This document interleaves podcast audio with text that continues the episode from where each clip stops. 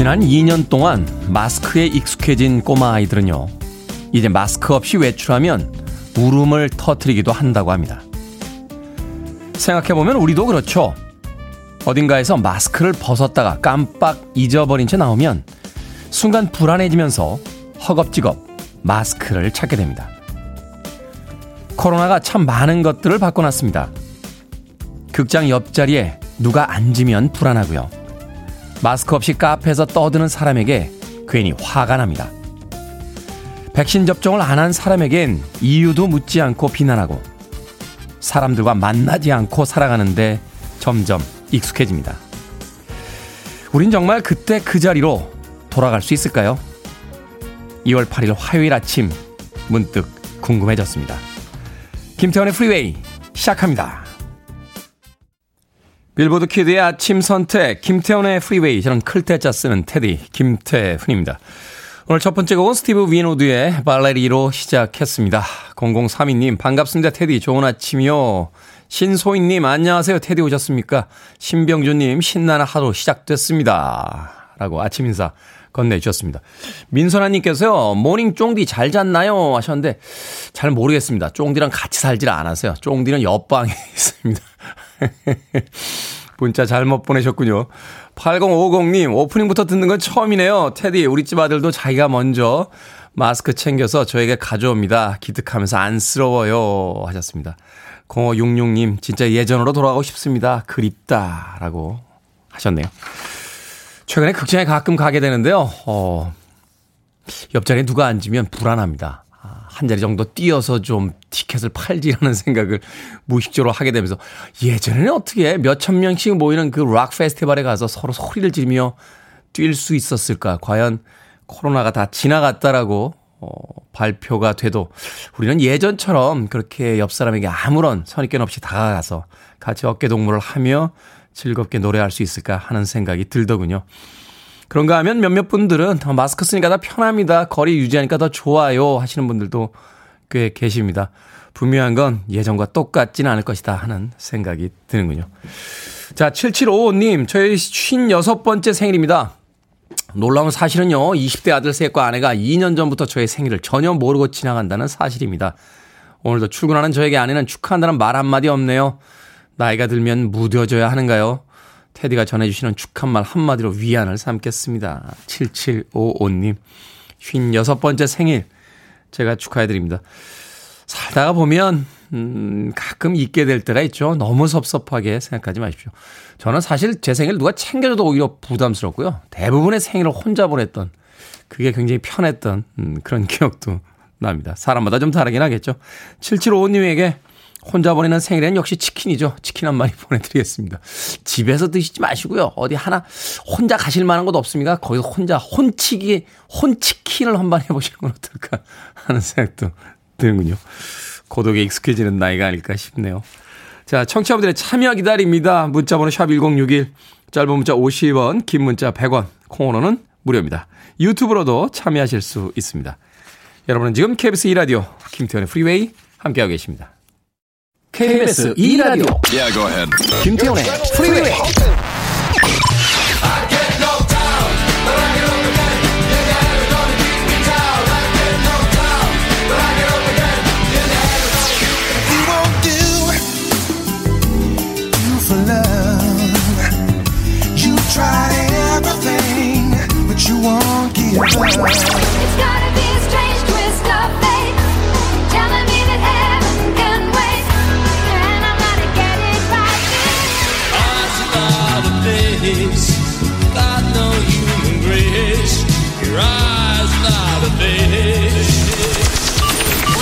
stop the music.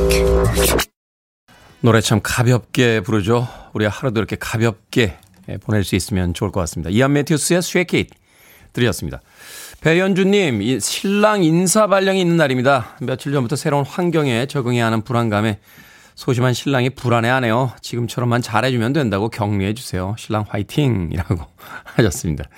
인사 발령이 나는데 또 새로운 환경에 적응해야 되니까. 근데 또 새로운 환경이라는 게 그날만 새롭지 며칠 지나면 익숙한 환경입니다. 시간이 해결해 줄 문제에 너무 겁내지 마시길 바라겠습니다. 7161님, 테디 안녕하세요. 오늘 5시 출근해서 열심히 일하는 중입니다.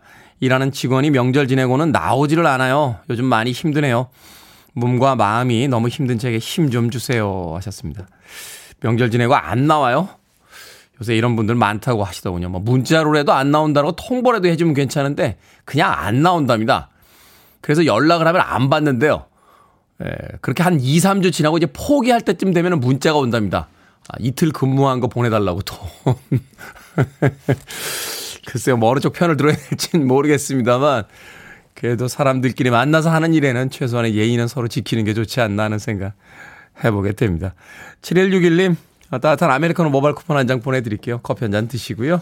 힘내시길 바라겠습니다.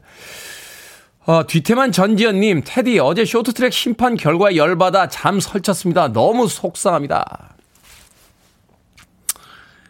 노 코멘트 하겠습니다. 예, 저도 봤는데 열이 뻗쳐가지고 그 전날인가요? 어, 중국 선수들은 왜 릴레이인데 터치도 안 해도 인정해 줍니까? 와이파이 터치라고 요새 뭐 새로 있다고 하더라고요. 텔레파시 터치 뭐 별의별 이야기들이 다 나오고 있는데 아니 그 4년 동안 그 경기 하나를 바라보고 그렇게 열심히 전 세계에서 운동한 선수들이 있는데 정치적인 이유 때문에 이게 뭔지 모르겠습니다. 자, 윤희니님, 무선 이어폰 산 지 이틀 만에 한쪽 잃어버렸습니다. 속상하네요, 테디라고 하셨는데, 아, 중고마켓에 가보시면 덜 속상하실 거예요. 그렇게 한쪽만 잃어버린 분들이 정말 많이 있습니다. 아, 거기서 서로 내놓거나 팔면서 서로를 위로하는 아주 멋진 위로와 격려의 장이 펼쳐지고 있으니까 중고마켓에 한번 들려보시죠. 이게 통계적으로요, 오른쪽 이어폰을 더 많이 잃어버린대요. 예, 왠진 잘 모르겠어요. 아마 오른손잡이들이 더 많기 때문에 뭐 그런지 모르겠습니다. 이 이어폰, 무선 이어폰 왼쪽 오른쪽 양쪽 중에 오른쪽 이어폰을 많이 잃어버려서 오른쪽이 조금 비싸긴 하대요. 예, 실제로 거래해본 분이 그 이야기를 하더군요.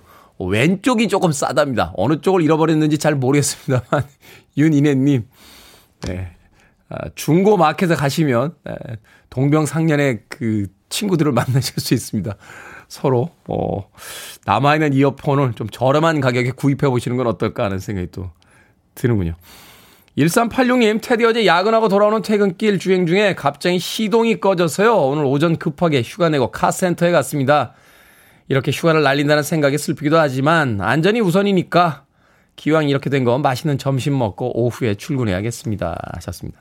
저도 어제 카센터 갔어요. 어, 와이퍼 얘기 안 나와가지고 갔는데 센터에 들어갔더니 너무 친절한 그 어, 센터 직원분께서 아, 전체적으로 점검을 한번 해드릴까요? 라고 했는데 거의 깜빡 속았습니다. 깜빡 넘어갔어요. 속은 건 아니죠. 제가 제가 그냥 해달라고 했으니까 예, 분명히 와이퍼에 안 나온다고 갔는데 예, 왜 그렇게 손봐야 될 때가 많다고 예.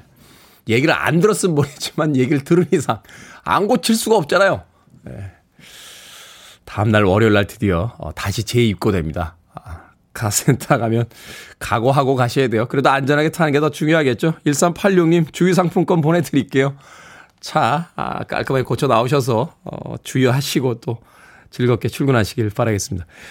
음악 듣습니다. 7876님의 신청곡 바브라 스트라이샌드 Woman in Love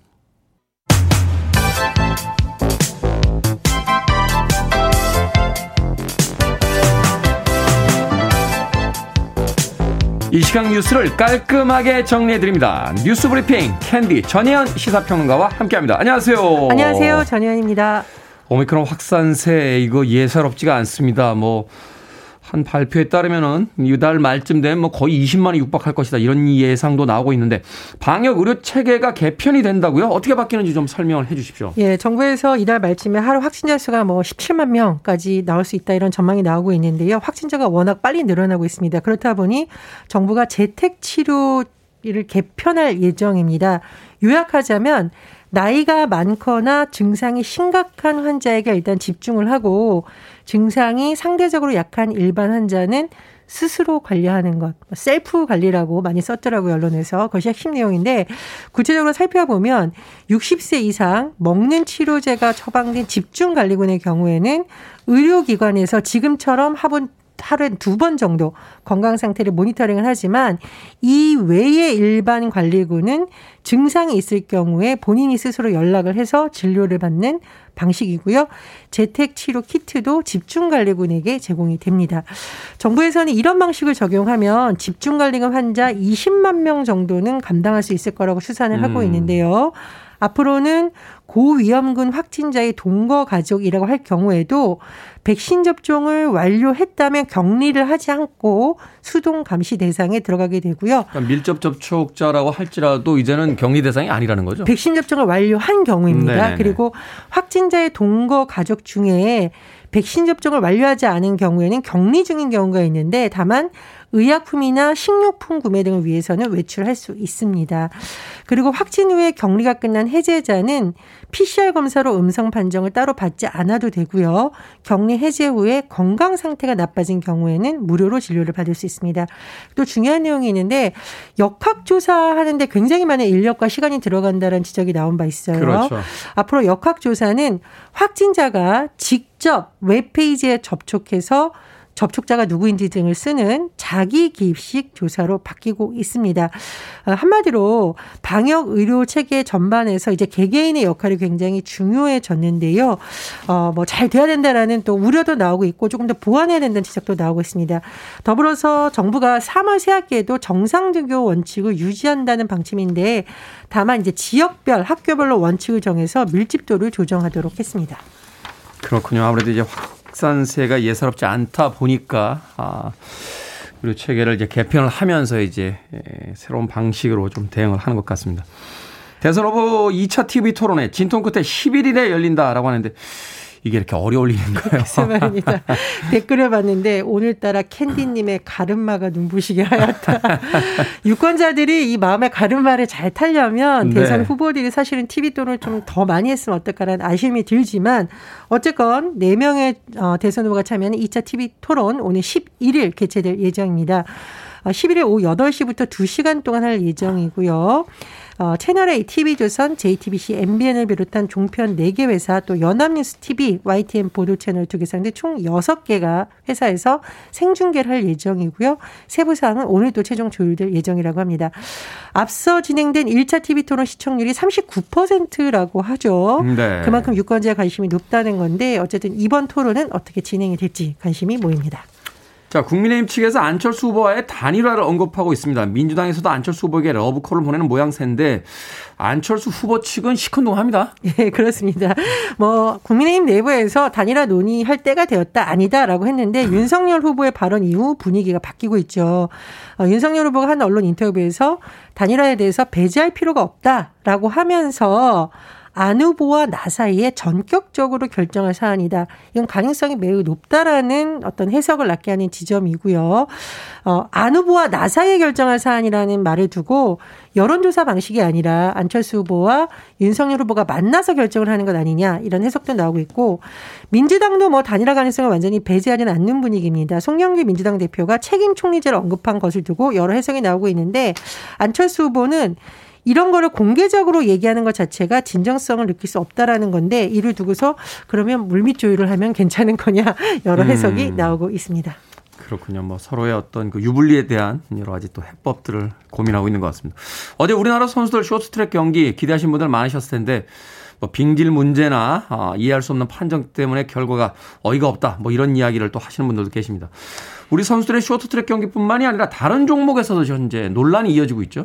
베이징 동계올림픽을 두고 여러 가지 논란이 제기되고 있는데 가장 큰 논란은 아마 판정 논란이 아닐까 싶습니다. 네. 남자 쇼트트랙 1000m 준결승에서 1위를 한 황대현, 2위로 들어온 이준서 우리나라 선수 두 명이 잇따라 페널티를 받았는데 레인 변경 반칙이라고 이제 판정을 받았는데 이게 이해할 수 있느냐는 논란이 계속 제기되고 있습니다. 아니, 쇼트트랙 경기를 그렇게 오래 봤습니다만 처음 들어봤어요. 이거 중계하는 분들도 굉장히 좀 분노의 목소리를 냈거든요. 그리고 이건 참 의도한 건지 의도한 건지 아는 건지는 모르겠는데 네. 세 명의 중국 선수가 결승전에 올랐고요. 또 결승전에서 판정 논란이 또 제기됐습니다.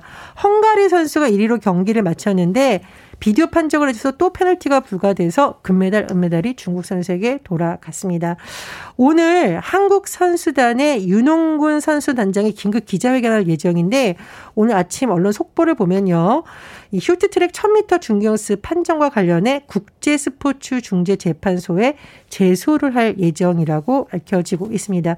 그리고 말씀해 주셨듯이 지금 스키 혼합 단체전에서 동계올림픽 강국으로 알려진 노르웨이를 포함한 4개 국가가 실격한 것으로 전해지고 있는데 이 실격한 원인이 유니폼 크기 문제라고 전해지고 있는데요. 이 유니폼이 물론 사전에 허가를 받아야 된다라고 해요. 하지만 뭐 여러 가지 이유가 있을 수가 있잖아요. 뭐 체중 변화라던가. 그래서 이제까지 어떤 그렇죠. 국제 경기에서 유니폼 문제로 실격을 한 것이 매우 이례적이다. 그래서 이것도 좀 논란이 되고 있고 또 얼음의 질, 빙질 문제도 지금 계속 현장에서 문제 얘기가 나오고 있다라고 하는데요. 이 무엇보다도 공정 경쟁이라는 올림픽 정신이 훼손되지 않았으면 좋겠다. 이런 비판이 이어지고 있습니다. 전 세계 모든 선수들이 참 열심히 준비했잖아요. 아, 그에 걸맞는 성숙한 어떤 음, 진행이 좀 있었으면 하는 바람 가져보겠습니다. 자, 4966님께서요, 퀴즈가 어디에서 엉뚱하게 빠질지 예상하면서 듣는 게 재밌다라고 하셨는데, 오늘의 시사 엉뚱 퀴즈 어떤 문제입니까? 예, 대선 후보 2차 TV 토론이 개최된다는 소식 전해드렸습니다. 대선 후보들 TV 토론 여러 차례 하면 좋긴 하지만 회식은 1차에서 끝나는 게 가장 아름답습니다. 회식해본 지 한 100만 년 된 것 같네요. 예. 여기서 오늘의 시사 엉뚱 퀴즈 나갑니다. 회식 메뉴의 꽃은 이것 아닐까요? 소고기 부위 중에 퍼져 있는 하얀 지방 모양이 꽃과 같다고 해서 붙은 이름입니다. 마블링. 아, 이것은 무엇일까요? 1번 자존심, 2번 꽃등심, 3번 눈부심, 4번 언감생심. 정답 아시는 분들은 지금 보내주십시오. 재미있는 오답 포함해서 총 10분께 아메리카노 쿠폰 보내드립니다. 회식 메뉴의 꽃은 바로 이것인데요. 소고기 부위 중에 퍼지는 하얀 지방 모양의 마블링이 꽃과 같다라고 해서 붙은 이름입니다. 이것은 무엇일까요? 1번은 자존심, 2번은 꽃등심, 3번은 눈부심, 4번은 언감생심 되겠습니다. 문자번호 샵 1061, 짧은 문자는 50원, 긴 문자는 100원, 콩으로는 무료입니다. 뉴스 브리핑 전혜연 시사평론가와 함께했습니다. 고맙습니다. 감사합니다. 천바 한바입니다. 탑 썸핑.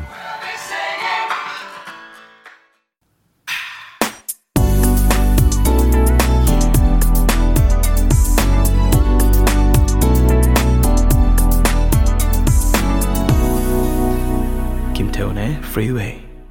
저도 참 오랜만에 들어보네요. 레슬리 펄의 If the Love Fit Where It 들으셨습니다.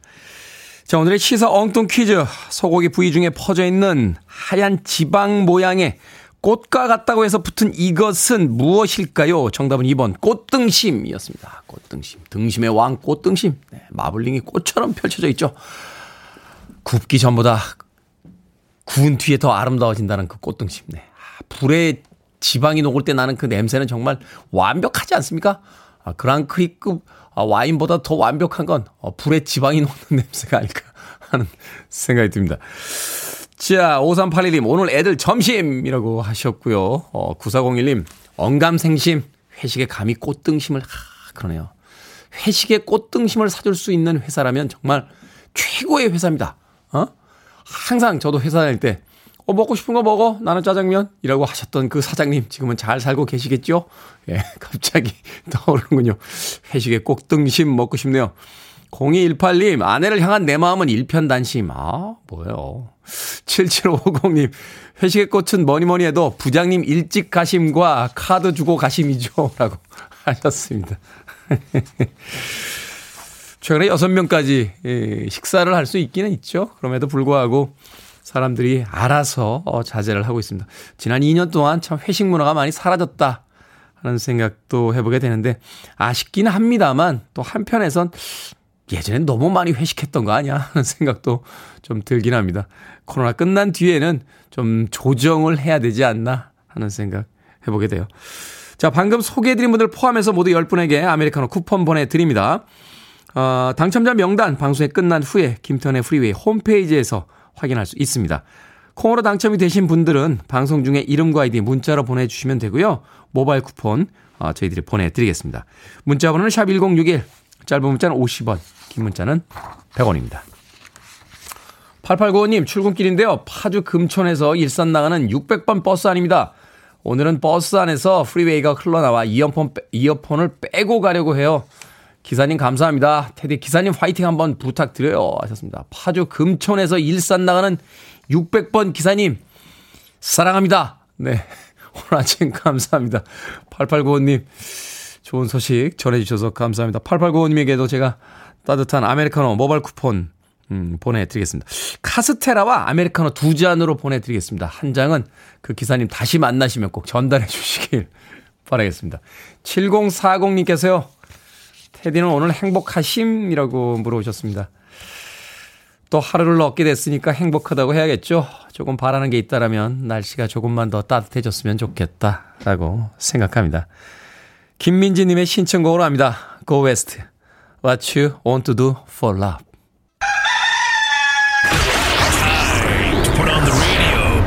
김태훈의 Freeway. Are you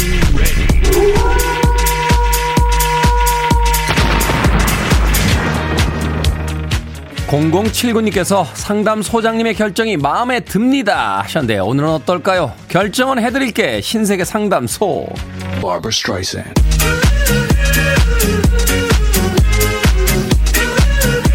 최경민님 재택근무할 때마다 고민입니다 세수라도 할까요? 아니면 눈곱만 떼고 그냥 할까요? 눈곱만 떼고 그냥 합시다 어디 한번 코로나 핑계대고 갈 때까지 가보는 거죠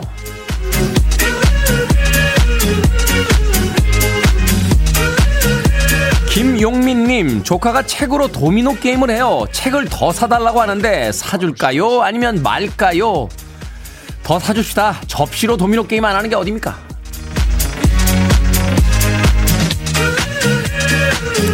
(1223님) 남편이랑 싸웠는데 밥을 차려줄까요 아니면 차려주지 말까요 차려주지 마세요 화났을 땐 화났다는 것도 보여주는 겁니다.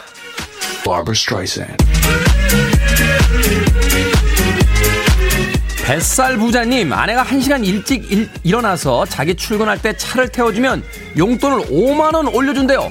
솔깃한데 제가 아침잠이 많아서요. 수락을 할까요? 아니면 말까요? 수락합시다. 5만원이 중요한 게 아니고 아내잖아요.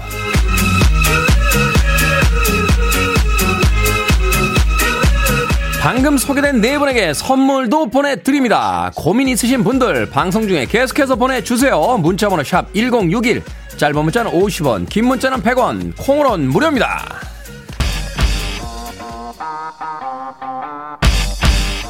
질레트입니다. 미스터 퍼스널리티.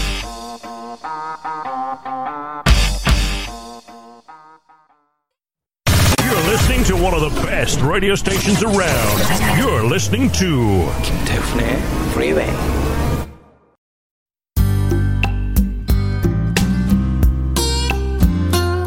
빌보드 kid의 아침 선택 KBS 2 라디오 김태훈의 프리웨이 함께하고 계십니다. 1부 끝곡은 다코타 문이에요. A Promise I Made 듣습니다. 2부에서 뵙겠습니다.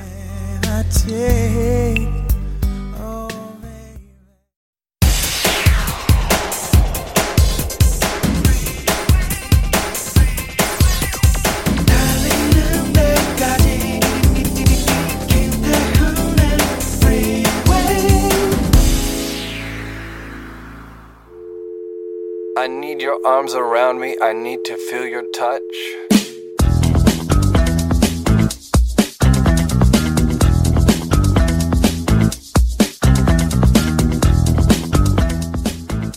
미치, 내가 루게릭병을 앓으며 배운 가장 큰 것을 말해줄까? 사랑을 나눠주는 법과 사랑을 받아들이는 법을 배우는 것이 인생에서 가장 중요하다는 거야. 사랑을 받아들이라고. 우리 모두는 난 사랑받을 자격이 없어 라고 생각하지. 또 사랑을 받아들이면 너무 약한 사람이 될 거라고 생각하지. 하지만 레빈이라는 현명한 사람이 제대로 지적했어. 사랑이야말로 유일하게 이성적인 행동이야.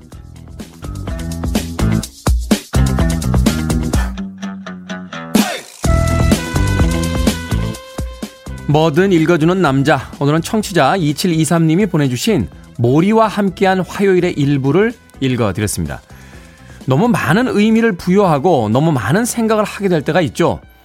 순수하게 사랑을 나누고 받아들이기보다 호의처럼 보이는 행동에 의도가 숨어 있지는 않을지, 나약한 사람으로 비춰지지는 않을지 걱정부터 하게 됩니다. 이용당하고 우습게 보이는 거 억울하긴 하지만요. 가끔 손해를 좀 봐도 괜찮지 않을까요? 사랑만큼은 복잡하게 생각하지 말고 단순하게 받아들여 보죠. 가시만 세우며 살기엔 남아있는 시간이 너무 아까우니까요. 영화 Love Actually에 수록됐던 곡이었죠. Wet Wet Wet의 Love is All Around 들이었습니다. 자, 이 곡으로 김태훈의 프리웨이 2부 시작했습니다. 앞서 일상의 재발견, 우리 하루를 꼼꼼하게 들여다보는 시간. 뭐든 읽어주는 남자. 오늘은 청취자 2723님이 보내주신 모리와 함께한 화요일의 일부 읽어드렸습니다. 박소영님, 오늘도 단순하게 사랑으로 살겠습니다. 하셨고요. 김보배님, 좋은 것만 생각하기에도 시간은 너무 짧다. 제가 모토로 삼는 문장이에요. 하셨습니다. 그런가 하면 이은희님, 더 좋아하는 쪽이 손해보는 것 같지만, 그래도 사랑 해볼만 합니다. 정숙희님, 따뜻하게 감싸주면 절대 안 되는 사람은 눈사람이라고. 이 와중에도 재미있는 유머 또 하나 떠올리시며 문자 보내주셨습니다. 인생이 참 짧죠? 어, 저도 그저께 방 정리를 했는데, 예, 예전 물건들이 꽤 많이 나오더군요. 어, 읽었던 책들, 뭐, 방 정리는 해도 해도 끝이 없는 것 같아요. 작년에도 1년 내내 했던 것 같은데, 어디서 또 그런 물건들이 계속해서 나오는지. 근데 어떤 물건들을 이렇게 보다 보면, 야, 이 물건 산 지가 얼마나 됐지? 이 물건 받은 지가 얼마나 됐지? 라고 하는데, 평균 뭐 10년에서 한 20년씩 다 된 물건들이더군요. 시간이 참 빠르다 하는 생각이 들면서, 남아있는 시간들, 바로 오늘의 시간들 아껴야겠다는 생각 다시 한번 해보게 됐습니다. 주변 분들과 많이 사랑 나누시길 바라겠습니다. 자, 뭐든 읽어주는 남자. 여러분 주변에 의미 있는 문구라면 뭐든지 읽어드립니다. 아, 김태훈의 프리웨이 검색하고 들어오셔서요. 홈페이지 게시판 사용하시면 됩니다. 말머리 뭐든 달아서 문자라도 참여가 가능하고요. 문자 번호는 샵1061. 짧은 문자는 50원, 긴 문자는 100원, 콩으로는 무료입니다. 오늘 채택되신 청취자 2723님에게는 촉촉한 카스테라와 아메리카노 두 잔 모바일 쿠폰 보내드리겠습니다. I want it. I need it. I'm desperate for it. Okay, let's do it. 김태훈의 Freeway. 빌리 아이돌의 Eyes Without a Face에 이어진 손은신님과 박경숙님께서 신청해 주신 신디 로퍼의 Time After Time 들으셨습니다. 이 Time After Time은 참 명곡이에요. 어, 뭐 마일스 데이비스 같은 재즈 아티스트부터 시작해서 많은 뮤지션들이 리메이크하기도 했던 음, 그런 음악이었습니다. 정숙희님, 샌디러퍼 참 좋아했는데 벌써 나이가 많네요. 53년생이네요. 하셨는데, 나이가 어때서요? 샌디러퍼의 나이 멋지지 않습니까? 네. 53년생인가요? 53년생까지는 아닌 것 같은데요. 53년생, 쉰? 쉰셋? 아닌데? 쉰셋보단 많을 텐데. 53년생? 53년생 맞아요? 53년생이라고요? 신디로퍼 누님이? 아. 멋진 나이시군요. 네, 저는 멋진 나이라고 생각합니다. 마돈나보다 나이가 많으셨네요. 마돈나가 58년생인데, 네, 5살 많은. 그런데 마돈나가 전성기 때 이렇게 신디로퍼한테 뭐라 그랬어요. 네, 5살이 많은 언니인데. 네, 지금은 만나면 언니 동생 할지 모르겠습니다. 빌리 아이돌의 Eyes Without a Face에 이어진 신디 로퍼의 Time After Time 듣고 왔습니다. 무명 유실님, 아내가 집안 서열을 말해줬습니다. 1위는 아들, 2위는 아내, 3위는 화분, 4위가 저라고 합니다. 이제는 하다 하다 식물에게 밀리는 처지가 됐습니다. 서글픈 현실을 받아들이며 오늘도 출근이란 걸 합니다. 아, 하셨습니다. 화분이 3위고 남편이 4위예요. 그래서 이사 갈 때 이렇게 많은 남편분들이 이삿짐 트럭 앞에 이렇게 화분을 안고 타시나요? 화분이 깨질까봐. 말이 그런 거죠. 어떻게 사람보다 화분이 앞에 있겠습니까? 무명유실. 그래도 한편으로는 좀 속상합니다. 같은 말이라도 당신이 우리 집 서열 1위야. 라고 해주곤 아들한테 귓속말로 사실은 네가 1위야. 라고만 해줘도 되지 않습니까?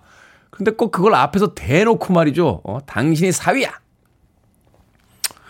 나중에 뒷감당 어떻게 하시려고 그래요? 어, 그러다 남편분이 정말 에헤라 모르겠다라고 했을 때 당신 왜 이러는데? 라고 이야기 하셔봐야 사위래매! 라고 하시면 뭐라고 하시려고 합니까? 아내분들 예, 화가 나신 것도 많고 어, 농담인 건 아닙니다만 그래도 한마디 말 그렇게 하지 마십시오. 자 구자주님 저희 부부 요 근래 부부 요가하면 서로 스킨십이 있어 애정이 신혼 때처럼 돈독해진다길래 요가를 하고 있습니다. 그런데 사이가 좋아지기는커녕 매번 싸웁니다. 서로 몸에 유연성도 없고 D라인이라 다른 부부들처럼 잘 되지 않아 늘 투닥거리다 결국 서로 살쪄서 그렇다며 싸웁니다.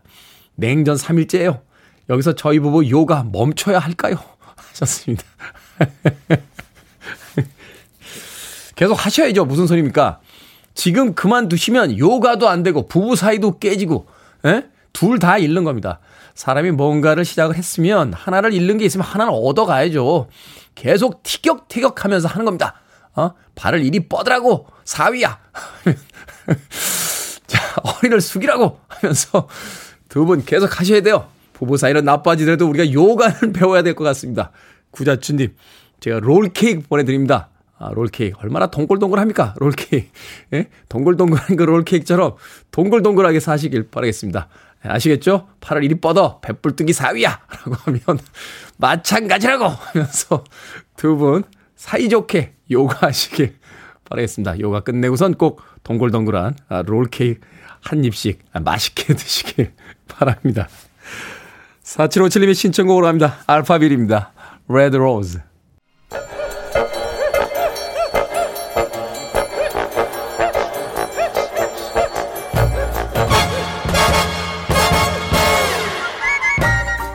온라인 세상 속 촌철살인 해악과 위트가 돋보이는 댓글들을 골라봤습니다. 댓글로 본 세상.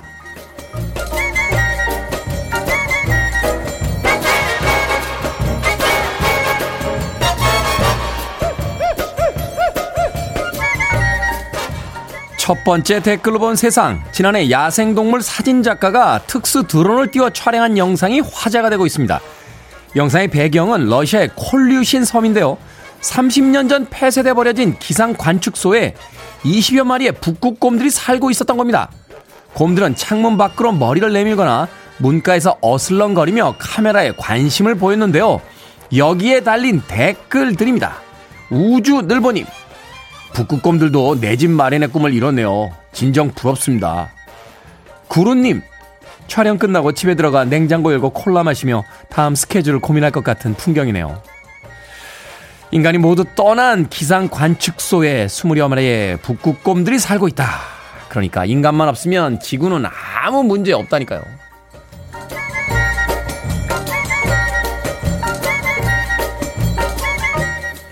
두 번째 댓글로 본 세상. 지난 5일 제주시 애월읍 중간산 일대에서 한 남성이 금고를 부수고 있다는 신고가 접수됐습니다. 인근에 있던 밀렵 감시단이 수상한 행동을 보고 경찰에 신고했는데요. 남성은 빈집에서 훔친 금고를 뜯으려다 렌터카를 타고 도주했고 얼마 못 가 눈길에 미끄러지면서 뒷바퀴가 빠지는 사고를 냈습니다. 그리고는 범행 하루 만에 제주 국제공항에서 검거됐는데요. 정작 훔친 금고 안엔 아무것도 들어있지 않았다는군요. 여기에 달린 댓글들입니다. 바오밤님, 허둥지둥 달아나다 차 바퀴까지 빠지다니 코미디 영화에서나 보던 멍청한 악당 캐릭터네요. 어떻게 해도 잡혔을 사람 같은데 그냥 정직하게 땀 흘려 돈 버시길 바랍니다. 문님, 아니 정작 금고에 아무것도 없다는 데서 웃고 갑니다. 안 될 사람은 어떻게든 안 되는 건가요? 금고에 돈 되는 게 들었을 거다. 이거 옛날 생각 아닙니까? 대부분 무슨 문서가 들어있지. 요즘은 돈은 다 은행에 있습니다. 아니면 주식에. 어디 S전자 좀 올랐나? I went to a party last Saturday night. I didn't get laid. 리타 포드입니다. Kiss Me Deadly. It ain't no big thing. Free your mind. I want to break free. Are you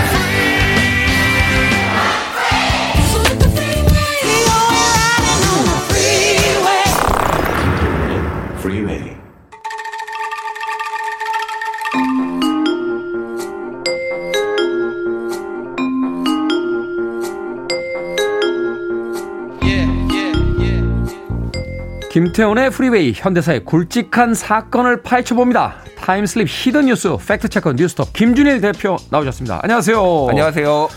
자 오늘은 1999년 2월 6일에 일어난 사건 알아보도록 하겠습니다. 범인으로 검거된 3명의 청년이 억울한 옥살이를 해서 어, 화제가 됐던 삼례 나라 슈퍼 사건입니다. 99년 2월 6일 벌어진 사건인데 사건 전체의 개요 좀 설명을 좀 해주시죠. 예.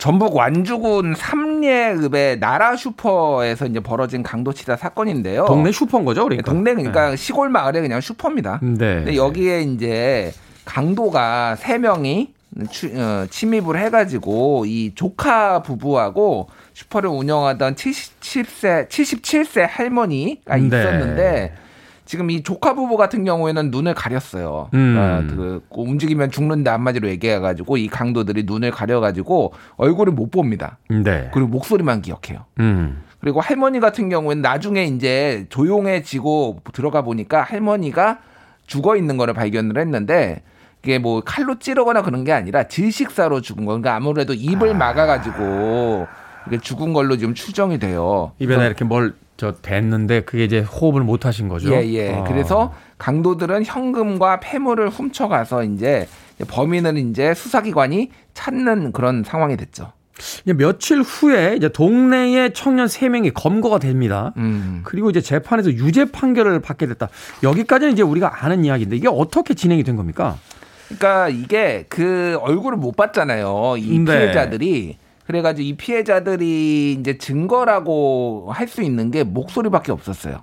목소리. 예, 범인의 목소리가 경상도 사투리를 쓴다. 음. 라는 것만 이제 알 수가 있었는데 갑자기 이제 경찰들이 나서가지고 동네에 어 비슷한 정과가 있는 어, 소위 말하는 약간 건들건들대는 음. 청년 3명 뭐 이제 19살, 20살, 뭐 20 몇 살, 뭐 20대 초반 이런 3명을 검거를 한 거예요. 동네마다 왜 그런 친구들 있잖아요. 이렇게 예. 같이 몰려다니는 친구들. 그렇죠. 그런 친구들을 이제 검거를 한 거죠. 이중 3명 중에 2명은 지적 장애고요. 그리고 그 중 한 명은 한글을 쓸 줄 모릅니다. 그러니까 사실 아무리 99년이라고 하더라도 한글을 못 쓴다라고 하면은 어느 정도인지 우리가 이제 알 수가 있는 거죠. 그래서 그렇죠. 70년대 이후에 우리나라 거의 문맹률이 없지 않습니까? 없다고 봐야죠. 예. 네. 그러니까 그래서 어, 이 자, 자백을 했어요. 이 사람들이 이 세 명이 우리가 범행을 했다. 라고 해가지고 8개월 만에 판결이 돼가지고요. 그 증거가 또 한 명의 집에서 드라이버와 부엌칼 이런 게 나왔다고 합니다. 그래서 한 아니, 명 잠깐만. 예, 예. 드라이버와 부엌칼이 그러니까 그 어느 집에나 있지 않습니까? 드라이버랑 부엌칼은? 아, 그렇죠. 그러니까 네. 범행 도구로 추정되는 근데 이제 이게 눈을 가렸기 때문에 피해자가 이제 눈이 가려졌기 때문에 알 수가 없는 거예요. 이게 다- 진짜 증, 그 범행 도구인지는 예, 예. 그러니까 어쨌든 그래서 이 실형을 받았어요. 그래서 주범한테는 6년형 그리고 두 명한테는 4년형, 3년형 이렇게 이제 서- 형이 선고가 된 거죠. 한 명은 한글도 쓸 줄 모르고 두 명은 지적 장애고. 예. 근데 가장 이해가 안 되는 게 이게 지금 사건이 벌어진 데가 전북 완주군의 삼내읍입니다. 예. 근데 범행을 저지른 친구들이 경상도 사투리를 썼다라고 이제 목소리를 들은 그 조카 부부가 증언을 했는데 예. 동네 청년들이면 전북 완주군 청년들 아니에요? 그러니까 동네 청년들이죠, 그러니까. 그러니까 이게 그러니까 좀 말이 안 되는 게 처음부터 부산 사투리를 썼다고 그랬잖아요. 네. 그러니까 경상도, 경상도 사투리, 사투리. 정확- 정확 하게는.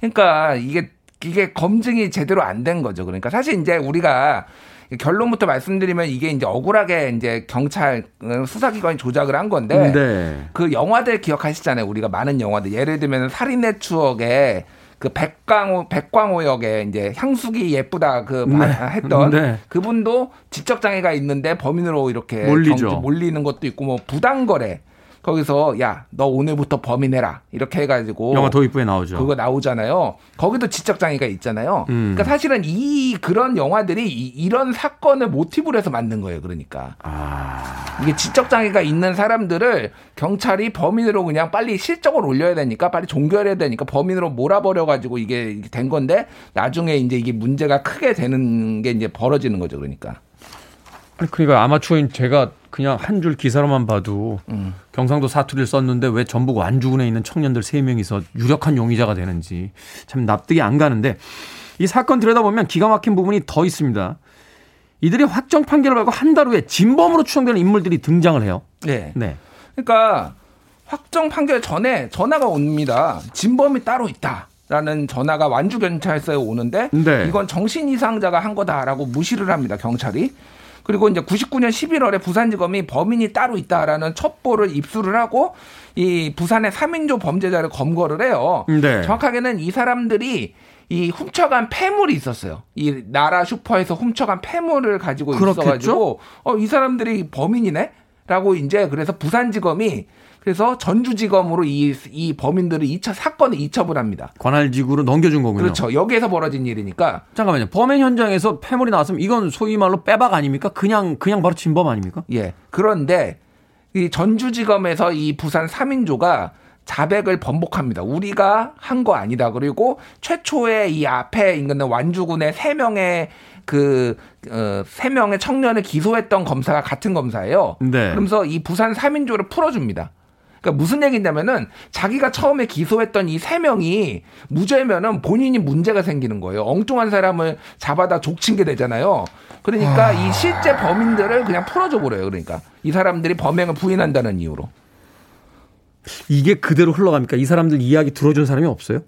아니, 그러니까 이게 그대로 흘러가요. 그래서 다 감옥에 갑니다, 실제. 그래서 만기 출소예요, 전부. 고구마를 갑자기 100개쯤 먹은 것처럼 가슴이 답답해지. 음악 한 곡 듣고 와서 그 뒷이야기 좀 풀어보도록 하겠습니다. 운명이 어떻게 이렇게 한순간에 에, 꼬여버리죠? 올리비아 뉴튼 존입니다. Twist of Fate. 올리비아 뉴튼 존이 출연했던 동명 타이틀 어, 영화의 주제곡이었던 Twist of Fate 듣고 왔습니다. 빌보드 Kid의 아침 선택 KBS 2라디오 김태훈의 Freeway time slip hidden 뉴스 뉴스톱 김준일 기자와 함께 삼례 나라 슈퍼 사건에 대해서 알아보고 있습니다. 자, 어찌됐건 이렇게 명백한 증거가 진범이 잡혔음에도 불구하고 억울하게 재판이 진행이 됩니다. 이후의 상황들 어떻게 흘러갑니까? 일단 이 사람들이 다 이제 교도소에 갇혔잖아요. 네. 그래서 이제 교화위원들이 이제 만나가지고 얘기도 하고 막 듣잖아요. 그래서 교화위원회 이제 박영희 씨라고 있는데 이분이 이 범인한테 자 돌아가신 할머니를 위해 기도합시다 이렇게 얘기를 한 거예요. 네. 근데 그 범인이 아니 저는 그 할머니 본 적도 없는데 제가 왜 그 할머니를 위해서 기도를 해요?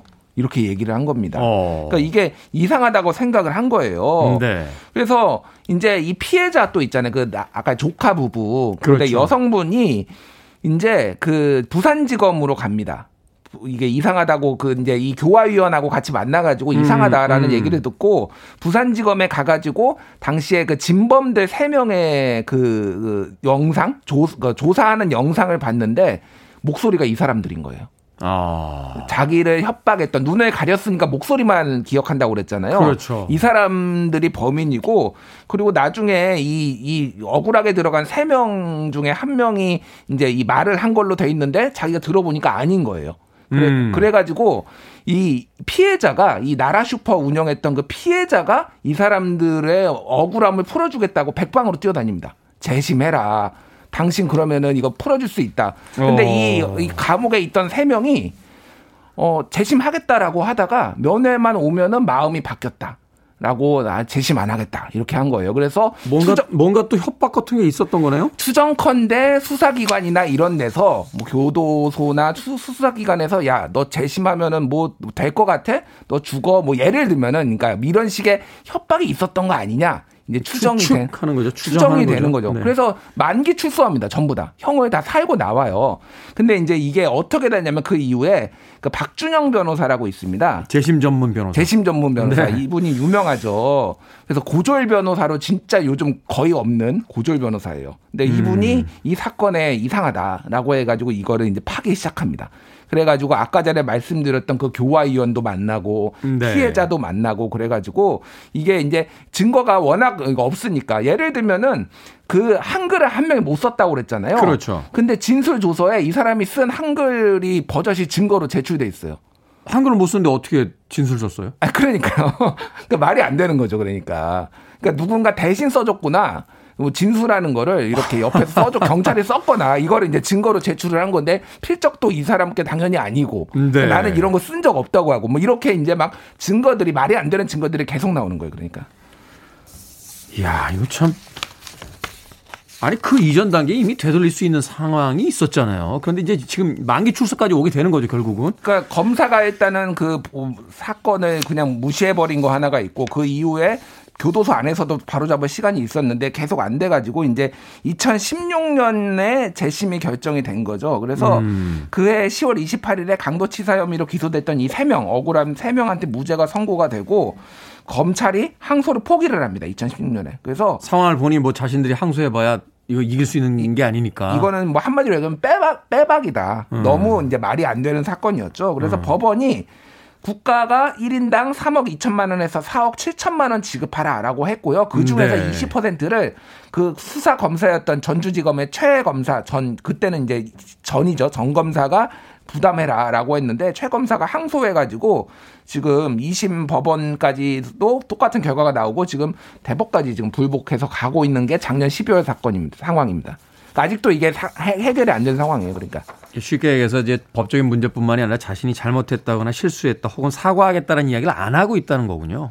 그렇죠. 자신은 최선을 다했다라고 하고 이제 돈 문제도 있으니까 사실 20%씩 뭐 3억에 20% 3명이면은 꽤 되는 거 몇억 되는 그렇죠. 거죠. 그러니까 그런 문제도 있고 그러니까 이 최 전 검사가 지금 끝까지 버티고 있는 상황입니다.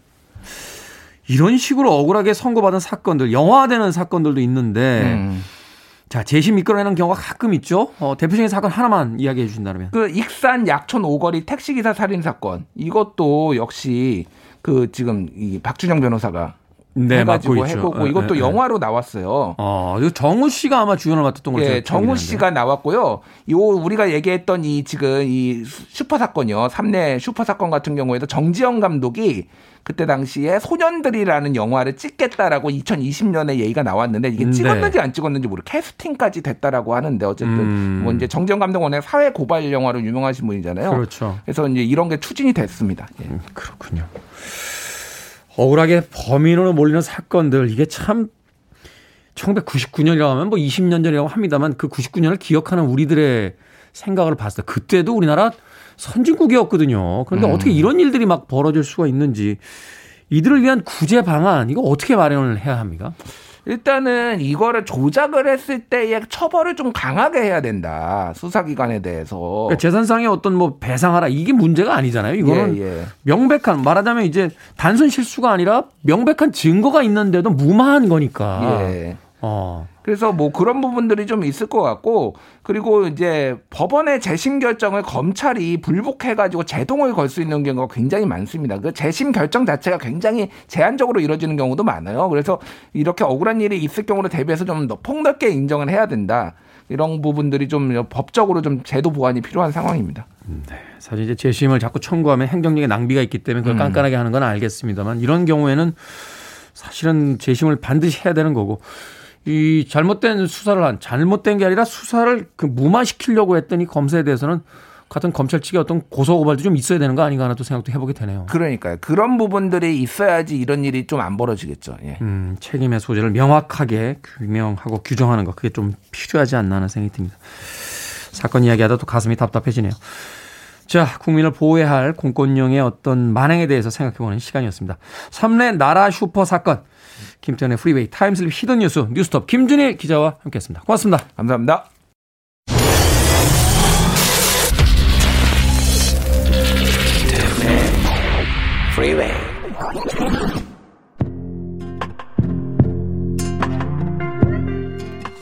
KBS 2라디오 김태훈의 프리웨이, 오늘 방송 여기까지입니다. 오늘 끝곡은 뉴트롤스입니다. Let it be me 됐습니다.